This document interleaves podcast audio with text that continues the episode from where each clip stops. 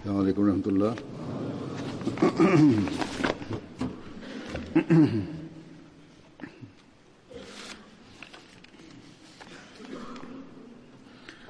أشهد أن لا إله إلا الله وحده لا شريك له. وأشهد أن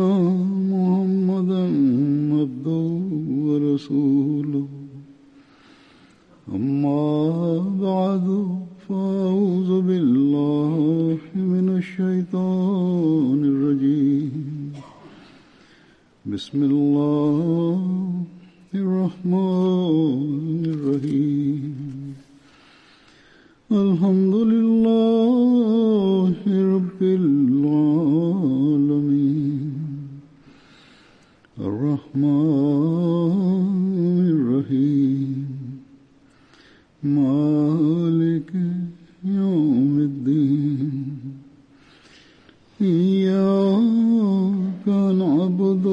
وإياك نستعين اهدنا الصراط المستقيم. صراط الذين أنعمت عليهم. غير المغضوب عليهم ولا الضالين.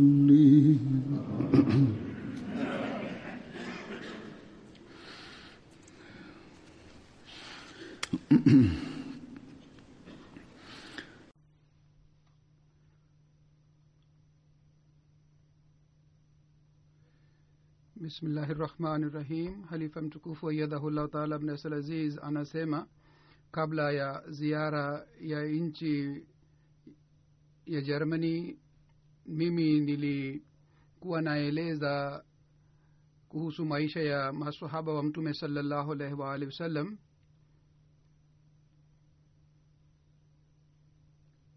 Leo tena mimi nitaendelea na madha ile ile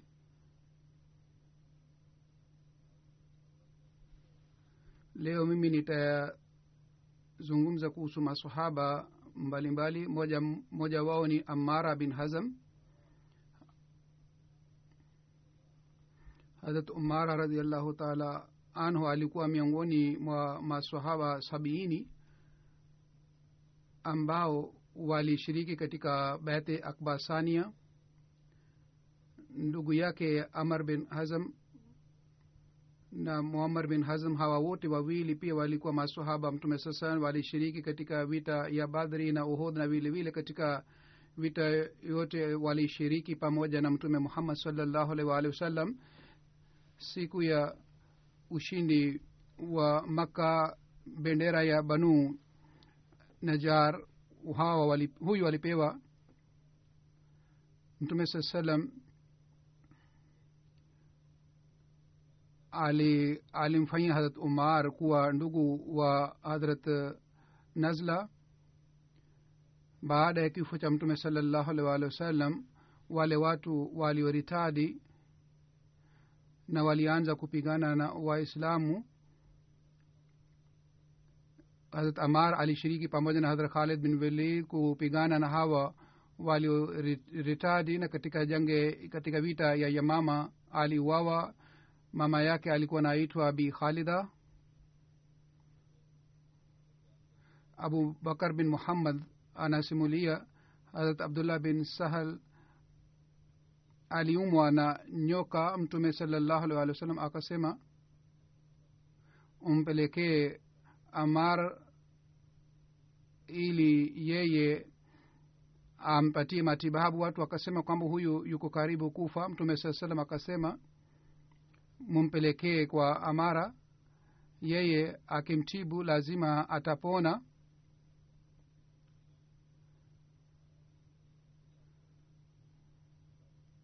bila shaka mtume salallahu alih walih wasallam alimfundisha amara maombi mbalimbali. Si maana yake hii kwamba nauzubillah mtume salallahu alaihi waalihi wasallam alikuwa akihitaji maombi harat amara ndiyo maana yeye alimtuma huyu lakini baadhi wakati mtume saa salam aliwateua maswaba mbalimbali kwa ajili ya shughuli mbalimbali.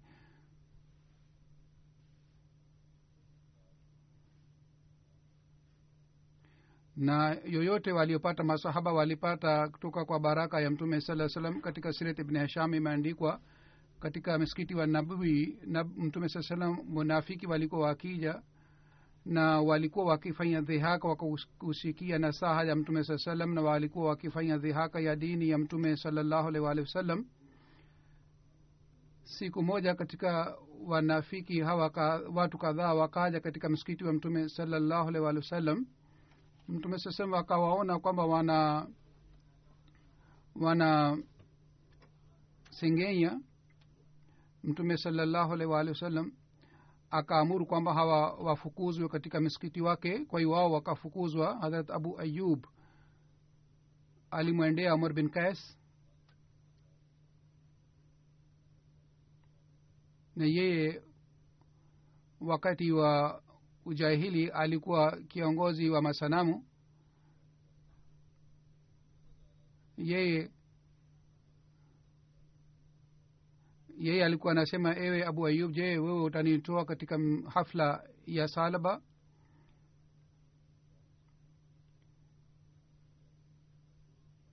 Kisha yeye alimwendea mtu mwingine na akam akamtoa katika msikiti wa mtume salallahu alaihi waalihi wasallam abu ayub alikuwa anasema ewe mnafiki mwenye tabia mbaya laana ya mungu iwe juu yako. Wewe utoke katika msikiti wa mtume saa salam harat amara bin hazam alimwendea zayad bin amar na akashika ndevu yake na akasema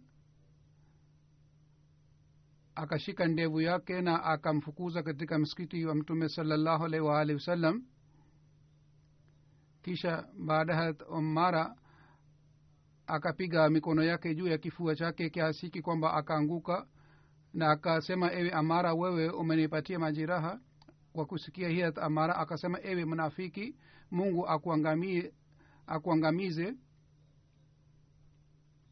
adhabu iliyotayarishwa kwa ajili yako ni mbaya zaidi kuliko hali hii.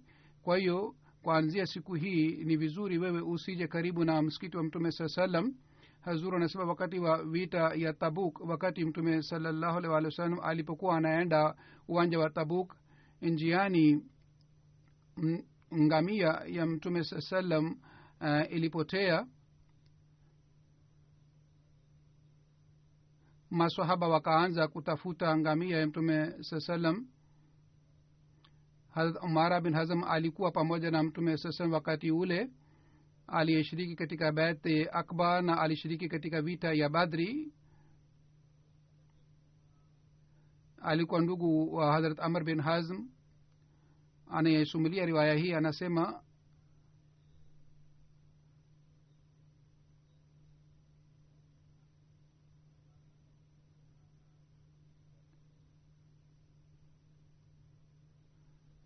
zaid alikuwa mtu ambaye alikuwa anatayarisha ngamia wakati wa safari.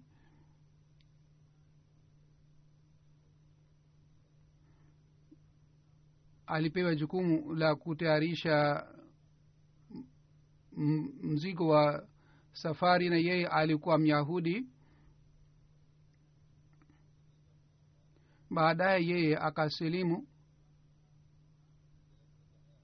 Zaid huyu zaid akasema ambaye alisilimu lakini unafiki ulikuwa moyoni mwake. Akasema yani yeye akauliza swali hii kama yeye anataka kujua zaidi kwamba je mtume muhammad salam hadai kwamba yeye ni nabii? Na yeye anasema anatuambia kuhusu mambo ya mbingu na yeye anatuambia kuhusu ufundahi na mwenyewe hajui ngamia yake amepotea wapi harat amara alikuwa pamoja na mtume salallahu alaihi waalihi wasallam wakati yule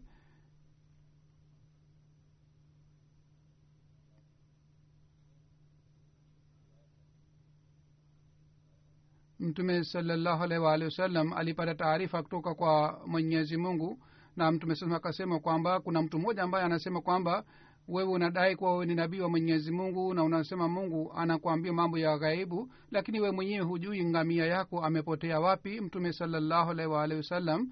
Baada ya kueleza hii akasema kwamba wallahi mimi sijui isipokuwa ile tu ambayo mwenyezi mungu ananupatia elimu mimi sina elimu ya ghaibu. Ndiyo mungu ananiambia kuhusu mambo mbalimbali yeye anaponiambia mimi nawaambia watu. Kisha mtume sasema akasema kwamba bila shaka mwenyezi mungu ameniambia kuhusu ngamia yangu kwamba ngamia yangu yupo katika bonde fulani na fulani. Kisha mtume saa salam alisema kwamba bonde katika bonde fulani kuna ngamia yangu. Kwa hiyo nyinyi mwende kule na mniletee ngamia yangu. Kwa hiyo masahaba kadhaa wakaenda na wakaleta ngamia ya mtume salallahu salam basi mwenyezi mungu kwa ajili ya kuziba mdomo ya yule mnafiki mwenyezi mungu alimwambia mtume salallahu salam ngamia yake yuko wapi beheki na abu naimu wanaeleza kwamba amara alienda upande wa ngamia yake na yeye akasema kwamba leo mtume muhammad salllah salam ametuambia kuhusu mtu ambaye ambaye alisema maneno kadhaa na mwenyezi mungu alimwambia mtume salllahu alaihi waalihi wasallam kuhusu mambo kuhusu maneno yake aliyosema. Na yule aliyesema haya ni alikuwa zaid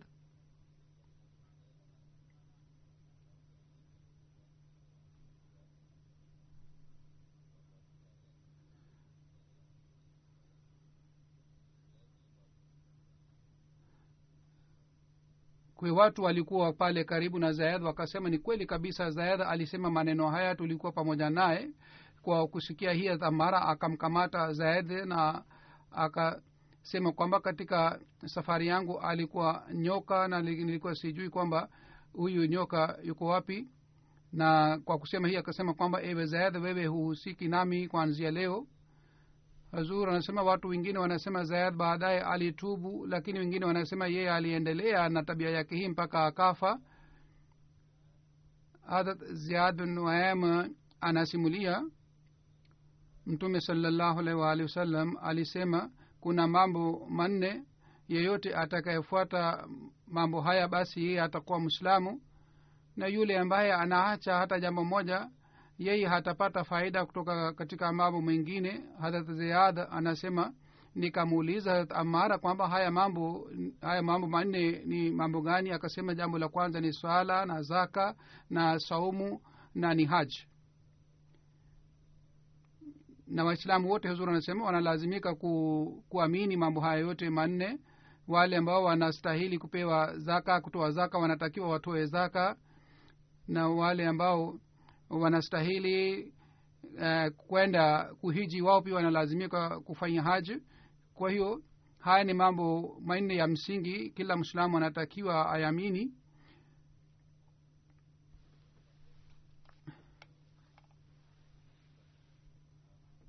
Hazur anasema kwamba mambo haya yameandikwa katika vitabu vya historia. Waislamu wenyewe wanasema sifa ya mwislamu ni nini lakini kwa bahati mbaya wapo maalamaa wengine ambao wanasema wanatoa fatwa dhidi ya waislamu wengine na wao wanafanya uh, wanaeleza sifa ya waislamu wenyewe kwa kuacha nasaha hii na ma, maagizo haya ya mtume saa salam sahaba wa pili ni harat abdullah bin masud. Mimi nitaeleza kuhusu maisha yake.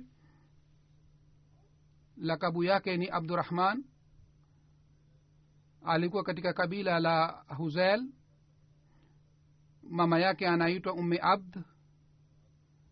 Alifariki katika hijiria thelathini na mbili. Ba, baba yake alikuwa anaitwa masud bin ghafil.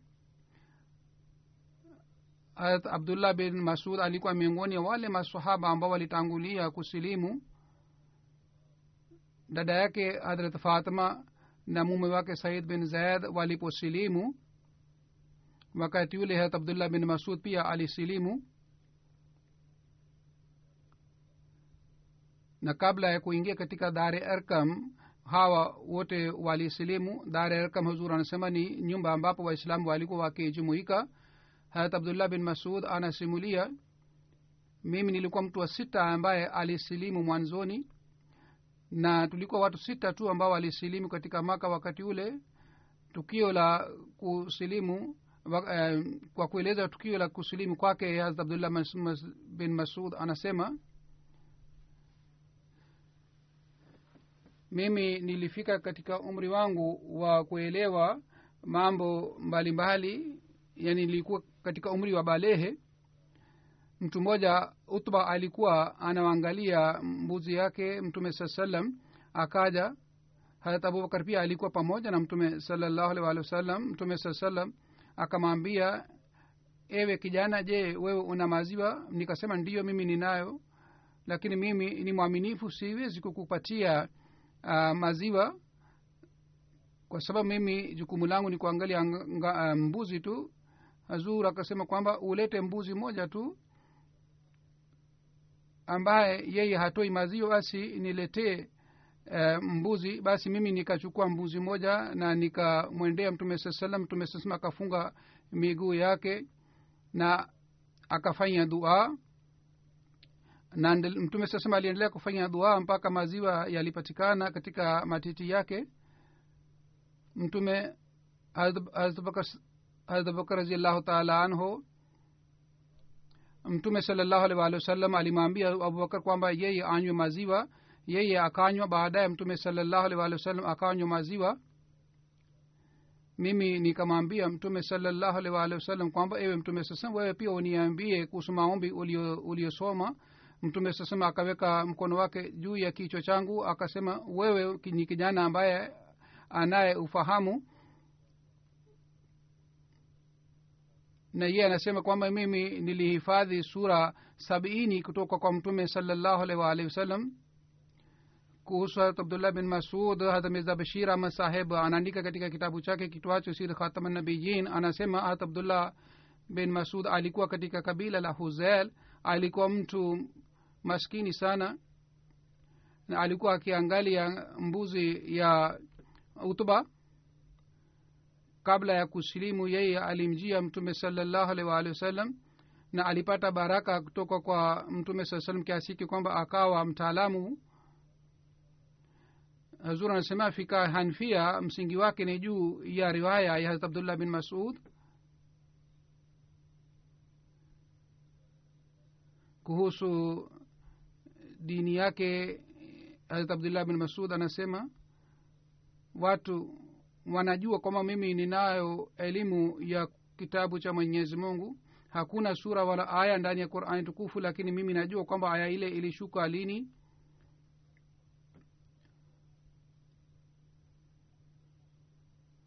Wakati abdullah bin masud aliposema maneno haya hakuna yeyote aliyekataa maneno yake mtume saa salam alisema watu wajifunze qurani tukufu kutoka kwa masahaba wanne. Mmoja wao alikuwa abdullah bin masud.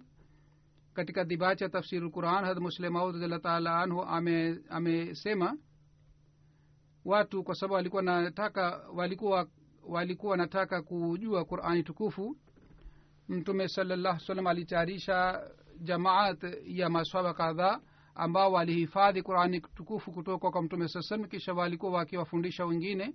Hawa walikuwa wataalamu na waalimu wa hali ya juu. Jukumu lao lilikuwa hili kwamba wao wajifunze qurani kutoka kwa mtume kisha wafundishe watu wengine.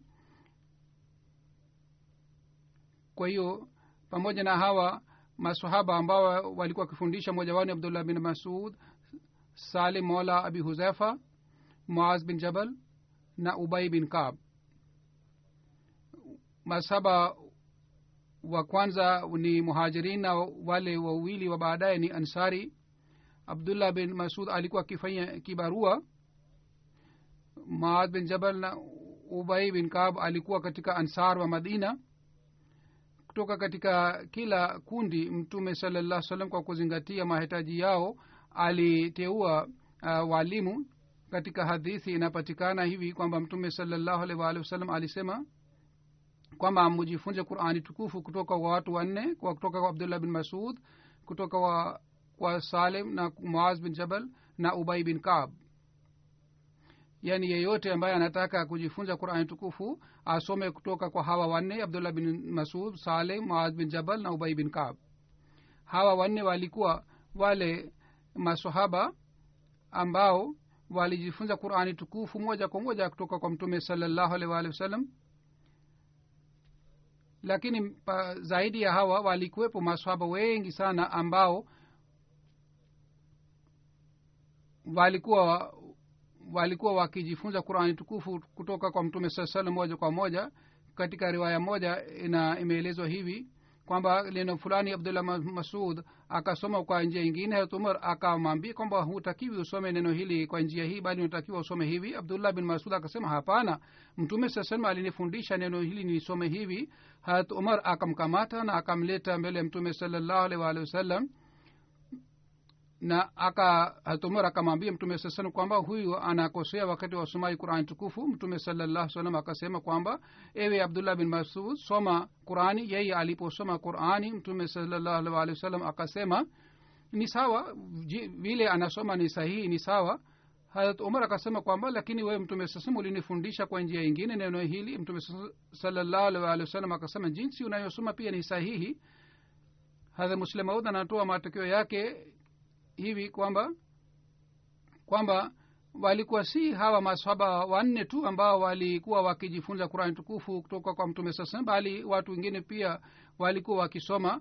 Harat umar aliposema kwamba wewe umenifundisha hivi swali hili linaonyesha kwamba harat umar pia alikuwa akisoma qurani tukufu kutoka kwa mtume salallahu alih wasallam. Katika riwaya moja inapatikana hivi kwamba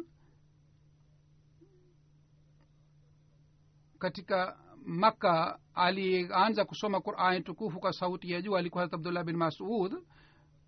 Siku moja masahaba walijumuika na walikuwa wanasema kwamba makuraishi hawakuwahi kusikia sauti qurani tukufu kwa sauti ya juu je kuna mtu yeyote ambaye anaweza kusoma qurani? Abdullah akasema mimi nitasoma quran.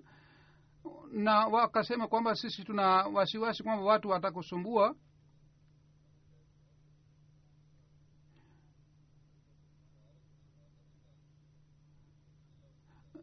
wewe ni mtu maskini na watu watakusumbua na hakuna yeyote ambaye atakuokoa. Abdullah akasema kwamba msiwe na wasiwasi mungu atani atanikoa na yeye atanisalimisha kesho yake asubuhi kwa kufika sehemu ya maqami ibrahim. Akaanza kusoma qurani tukufu kwa sauti ya juu kwa bismillahi rahmani rahim arrahmanu allama alquran. Yani akaanza kusoma sura arrahman. Quraish walikuwa wamekaa katika hafla yao kwa kusikia sauti hii wakashangaa wakasema kwamba huyu anasema aya ambazo zinasoma na mtume muhammad saa salam kwa kusema maneno haya wote wakainuka na wakaanza kumpiga harat abdullah bin masud.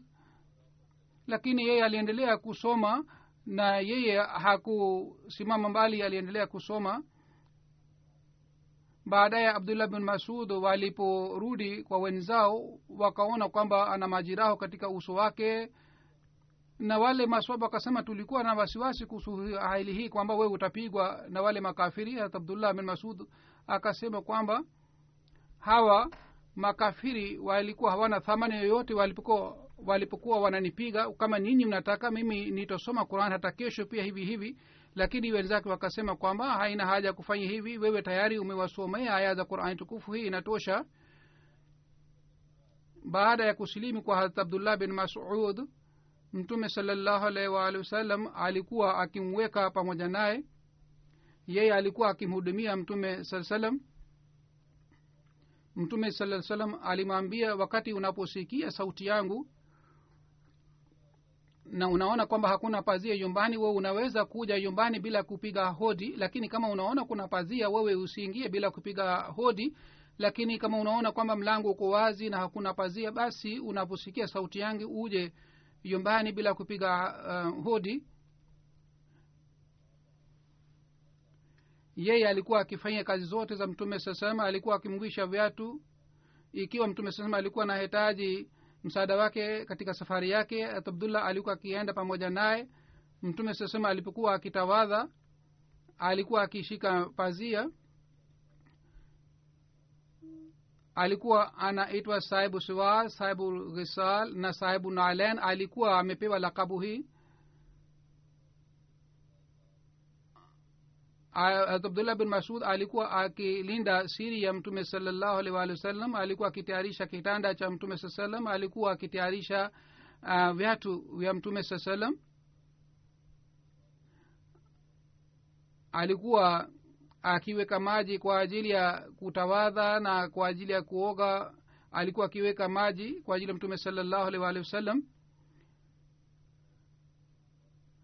sahibu sawad maana yake ni yule ambaye anatayarisha kitanda. Kwa hiyo yeye alikuwa akitayarisha uh, kitanda cha mtume saa salam vile vile alikuwa akitayarisha viatu vya mtume saa salam ndiyo maana alikuwa anaitwa sahibu naalain alikuwa akiweka maji ya kutawadha kwa ajili ya mtume saa salam mtume saa salam alipokuwa akienda safarini harat abdullah bin masud alikuwa akienda pamoja naye abu malii anasimulia mtume saa salam alipokuwa akif, akioga abdullah bin masud alikuwa akishika pazia. Mtume sasa alipokuwa akilala harat abdullah alikuwa akimwamsha na katika safari ya mtume sasa abdullah alikuwa akienda pamoja naye.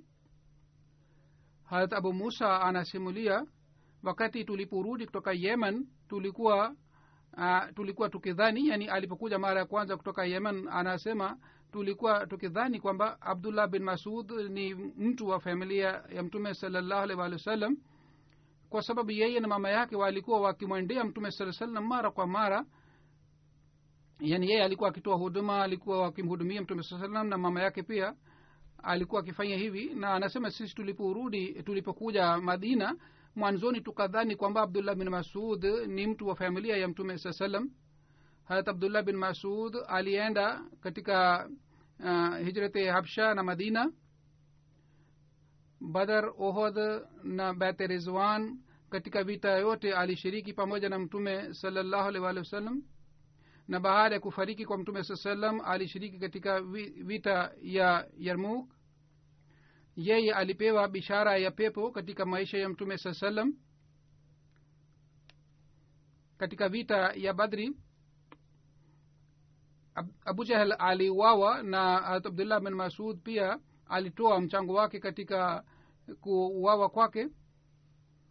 Mtume saa salam alisema kwamba je kuna mtu yeyote ambaye ataleta habari ya abu jahel abdullah bin masud alikuwepo pale yeye aka akamwona abu jahal yupo pale katika vita uh, katika uwanja wa vita na amejeruhiwa sana. Abdullah bin masud akashika ndevu yake na akasema je wewe ni abu jahal? Akasema akajibu kwa kibri sana kwamba je umewahi kuwa mtu mkubwa zaidi kuliko mimi?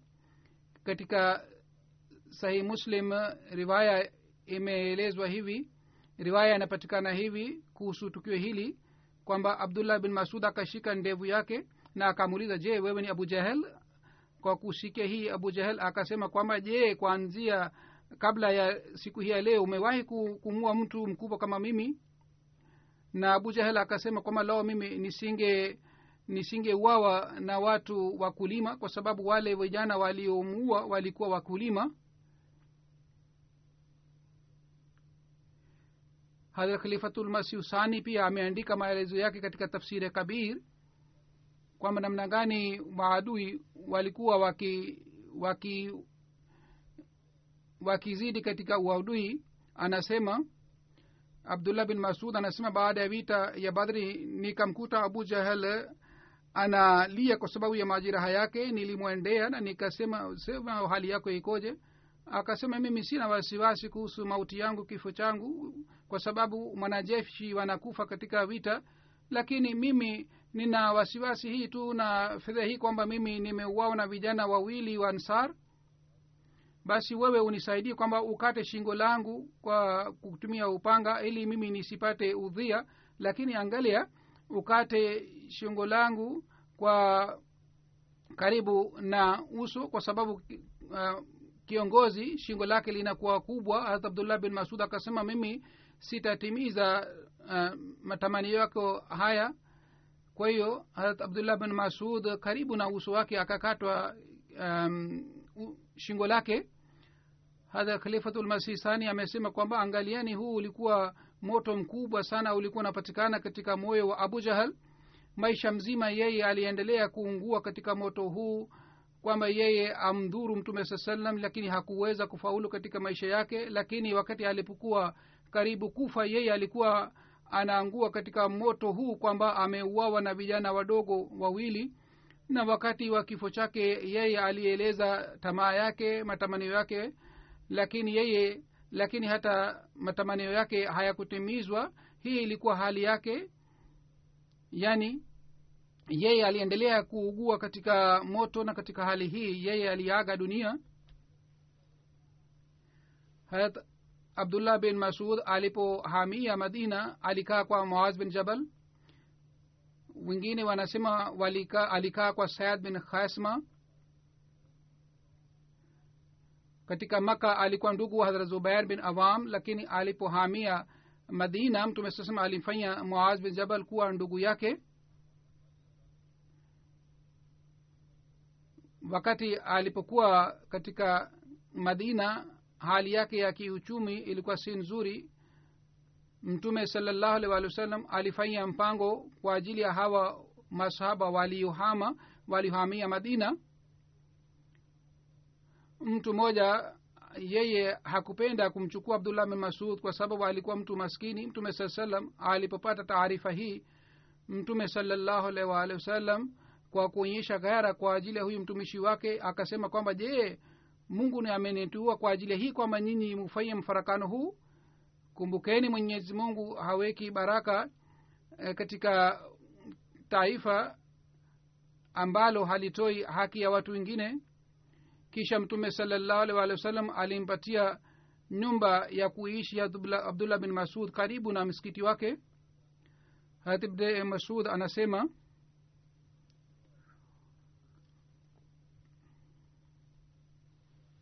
yaani ye mwenyewe anaeleza riwaya hii kwamba mtume salallahu alih walih wasallam alisema kwamba nimsomee sura annisa yaani abdullah bin masud anaeleza tukio lake mwenyewe. Mtume saa salam akaniambia mimi nimsomee sura annisa.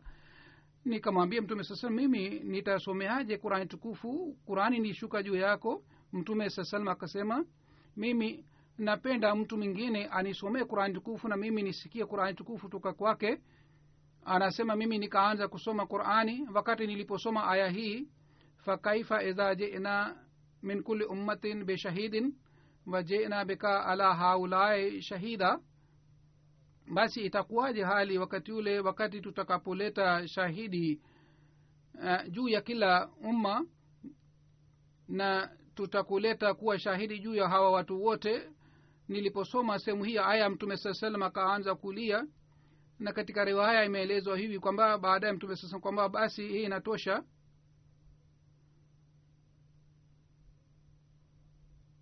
Siku moja harat faruk alikuwa katika sehemu ya arafat. Mtu mmoja alimjia akasema ewe amiru lmuminin yaani wakati alipokuwa halifa alikuja mtu mmoja kwake akasema mimi nimekuja kutoka kufa nimemkuta mtu mmoja kwamba bila kuona yeye anaandika aya za qurani tukufu ya umar akapata hasira na akasema ni nani huyu mtu ambaye anaandika tuku, aya za qurani tukufu hivi bila kuona? Akasema huyu ambaye anafanya hivi ni abdullah bin masud. Kwa kusikia hii hasira ya umar uh, ikaondoka akaja katika hali yake ya kawaida na akasema kwamba hakuna mtu mwingine ambaye anastahili kuandika aya za qurani tukufu zaidi kuliko abdullah bin masud. Yeye anaweza kuandika aya hivi. Harat umar anasema usiku moja mimi na abubakar pamoja na mtume salllahu alehi waalihi wasallam tulipita karibu na abdullah bin masud. Yeye alikuwa na swali nafal. Na alikuwa anasoma qurani tukufu katika swala ya nafal mtume saa salam akasimama na akaanza kusikia usomaji wake. Abdullah akafanya rukuu akafanya sajda. Mtume saa salam akasema ewe abdullah yoyote ukiomba mungu atakupatia. Kisha mtume saa salam akaondoka na akasema yule mtu ambaye furaha yake ni katika hii kwamba anasoma qurani tukufu vizuri jinsi iliyoteremshwa basi anatakiwa ajifunze kutoka kwa abdullah bin masud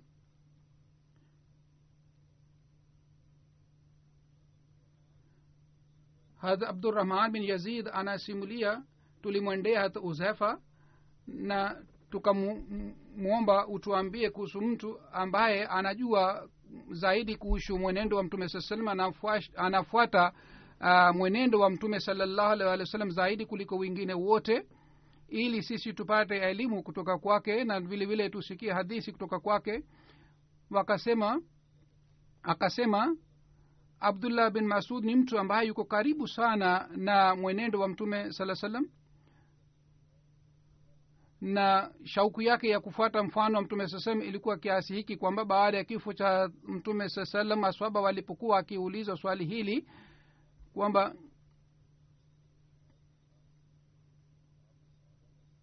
miongoni mwa sahaba ni nani ambaye anakuwa karibu sana na mfano wa mtume saa salam ili sisi pia tufuate mfano wake. Hat huzaifa alikuwa akisema sawa na elimu yangu katika mwenendo katika mazungumzo yake na katika mambo mengine abdullah bin masud ni yule mtu ambaye anakuwa karibu sana na mfano wa mtume salallahu alih waalihi wasallam. Huenda hii ndiyo ni sababu mtume saa salam alikuwa akisema kwamba mimi napenda mambo ambayo yanapendwa na abdullah bin masud. Hadrat arkama anasimulia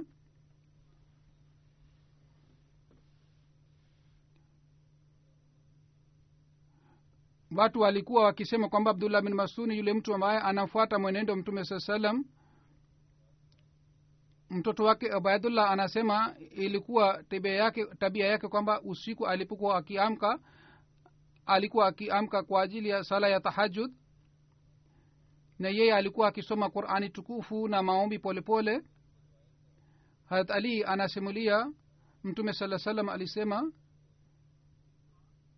ikiwa mimi ningemteua mtu yeyote bila kuchukua ushauri basi mimi ningemteua abdullah bin masud.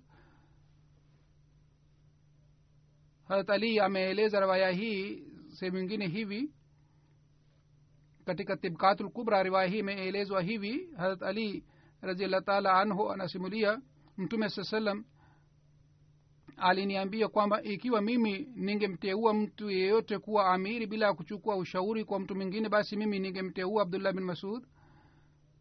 Abdullah bin masud mwenyewe anasimulia kwamba mimi baada ya kusilimi sikulala baada ya uh, kutoka jua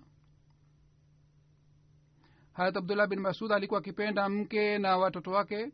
Alipokuwa akiingia nyumbani alikuwa akipiga hodi ili watu wa nyumbani wajue kwamba yeye anaingia.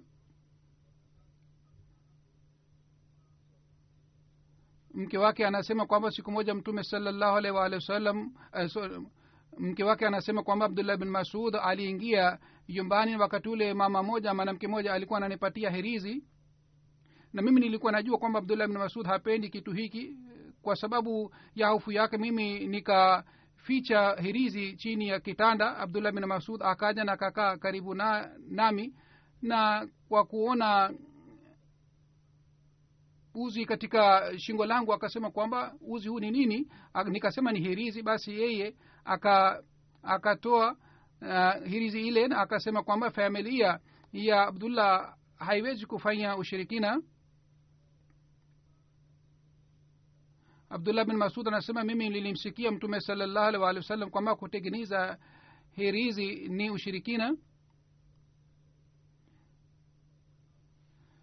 Na mke wake anasema kwamba mimi nilikuwa na maradhi ya macho nilikuwa nikimwendea myahudi moja nilikuwa nikichukua hirizi kutoka kwake na nilikuwa nikipona. Kwa kusikia hii abdullah bin masud akasema kwamba mambo haya yote ni mambo ya shetani kwa ajili yako dua hii ya mtume saa salam inatosha azibilbasa rabbana sishfe anta shafiun la shifaun illa shifauka shifaun la yughadiru sakaman e mwenyezi mungu uondoe matatizo yangu na unipatie ponyo. Bila shaka wewe ni yule ambaye anaponya watu bila shifaa yako hakuna shifaa ingine. Tafadhali unipatie shifaa ambayo haitaacha alama yoyote ya maradhi. Hazur anasema siku hizi watu wanawaendea hawa watu viongozi mbalimbali ambao wana wanakuwa wamelewa wana, wanakunywa pombe lakini hawa watu wanachukua hirizi kutoka kwao na wanasema kwa sababu ya hirizi sisi tumepona. Hazur anasema mambo haya yote ni mambo ya shetani. Hazur anasema abdullah bin masud siku moja alienda kumwona rafiki yake abu umer lakini yeye alikuwa hayupo nyumbani. Yeye akatuma salamu kwa nyumbani akasema nataka maji ya kunywa lakini maji ya kunywa yalikuwa hayapo kwa nyumbani. Akatuma mtumwa au mfanyakazi wa nyumbani ili alete maji lakini yule akachelewa yule mtu yule yule aliyechelewa uh, mke wa rafiki wa abdullah bin masud akamlaani na kwa kusikia maneno haya abdullah bin masud akarudi.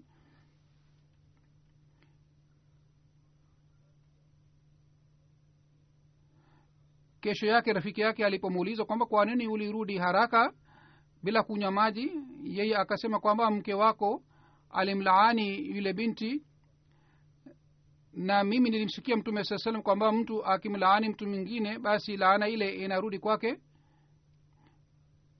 Kwa hiyo mimi sikupenda kukaa pale mimi nilipenda nirudi. Huzuri anasema hii ilikuwa hali ya haufu. Ikiwa ilikuwa hata kama wasiwasi kidogo kwamba kuna ghadhabu ya mungu inaweza kushuka yeye alikuwa aki akijiepusha uh, abdullah bin masud alikuwa akiwaa mawazi rangi ya nyeupe na alikuwa akitumia manukato mazuri.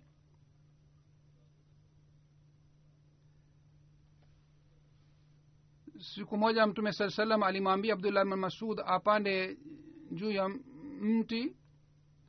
Masahaba kwa kuona miguu yake wakaanza kucheka mtume saa salam kwa kuona hali akauliza kwa nini mnacheka mna siku ya kiama mizani ya amali ya mi, o, um, abdullah bin masud itakuwa zaidi kuliko mlima wa ohod katika riwaya moja inapatikana kwamba nyole zake ilikuwa inafika mpaka shingo lake. Zayad bin wahab anasimulia nilikuwa nimekaa pamoja na umar. Abdullah bin masud akaja kwa sababu alikuwa mtu mfupi. Kwa hiyo yeye alijificha katika watu wengine. Yaani wengine walikuwa wamekaa pale karibu na harat umar harat abdullah bin masud pia akaja. Na yeye kwa sababu ye alikuwa mtu mfupi yeye akajificha. Yeye alikuwa haonekani vizuri. Harat umar alipomwona akaanza kufanya tabasamu. Na harat umar aliendelea kuzungumza naye harat abdullah aliendelea kusimama yani wakati harat umar alipokuwa anaongea harat abdullah akasimama na aliendelea kusimama.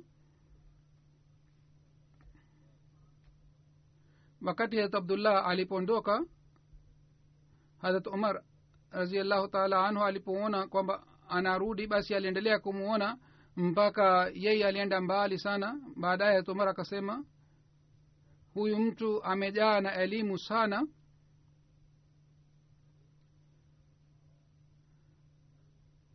kuhusu hali ya elimu ya abdullah bin masud inaweza kujulikana kutoka kwa riwaya hii kwamba hadrat muadh bin jabal alipokuwa karibu kufa yeye aliombwa kwamba atoe nasaha akasema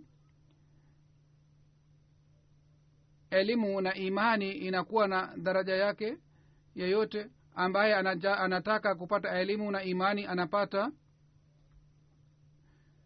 Kisha maaz bin jabal akataja majina ya wataalamu wanne ambao watu wanaweza kujifunza elimu kutoka kwao. Mmoja wao alikuwa abdullah bin masud. Baada ya kifo cha mtume salallahu alih waalihi wasallam harat umar raziallahu taala anhu alimtuma ali abdullah bin masud kufa ili awafundishe watu na wakati alipomtuma akaandika katika barua yake kwamba hawa wa maswaba wawili wanakuja ni maswaba maalum wa mtume salallahu alehi wasallam walishiriki katika vita ya badhri nyinyi lazima mufuate nasaha za, zao na mutii amri zao zote. Mimi naona kwamba abdullah bin masud ni mbora zaidi kuliko mimi.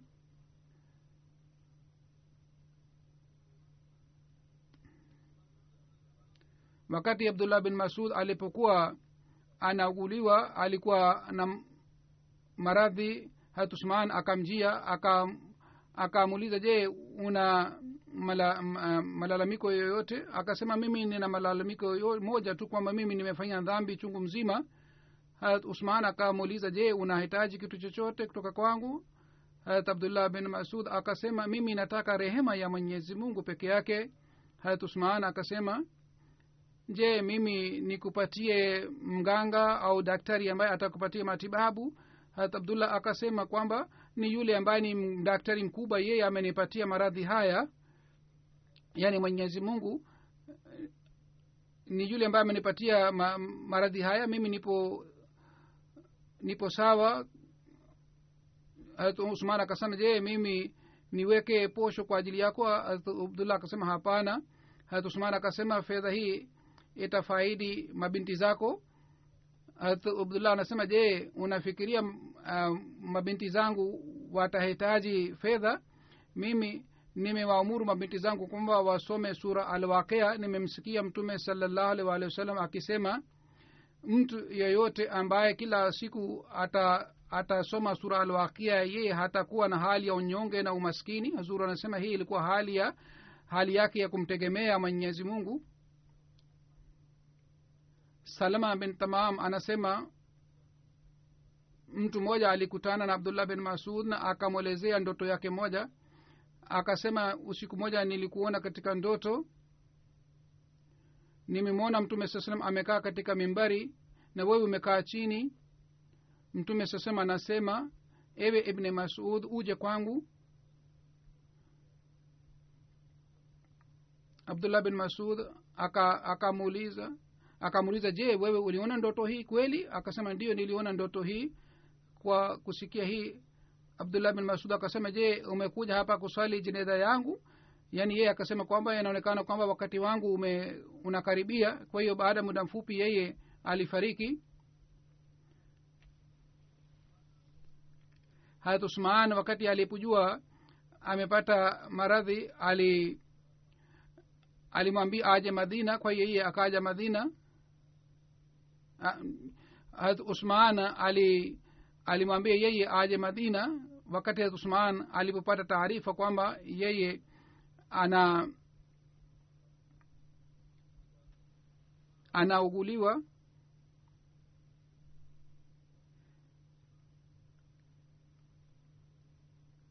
Ingawa watu wakufa walikuwa wanataka yeye aishi kule walisema sisi tutakulinda lakini hiye akasema kwamba halifa mtukufu ameniamuru kwa hiyo mimi nalazimika kutii amri yake. Na akasema kwamba hivi karibuni fitina kadhaa itapatikana. Mimi sitaki kwamba mimi niwe mtu ambaye atakayeanza fitina hii kwa kusema hii yeye akaja madina. Alifariki katika hijiria thelathini na mbili katika madina. Hatusman aliongoza jeneza yake na katika uh, janatulbaki alizikwa wakati wa kufa kwake kufariki kwake umri wake ilikuwa zaidi ya miaka sitini.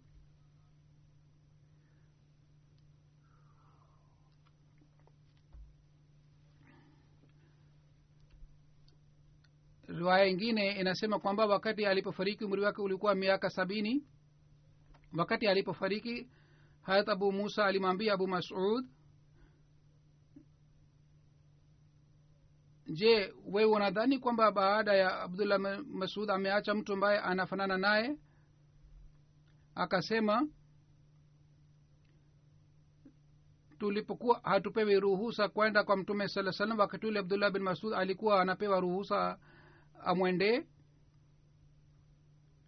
Na tulipokuwa tuki tukimwendea mtume saa tulikuwa tukimkuta abdullah bin masud ana anamhudumia mtume salallahu alih sallam wasallam harat abdullah bin masud alikuwa akifuata sunna ya mtume saa salam siku moja aisha aliulizwa katika masahaba wawili mmoja ni yule ambaye mara baada ya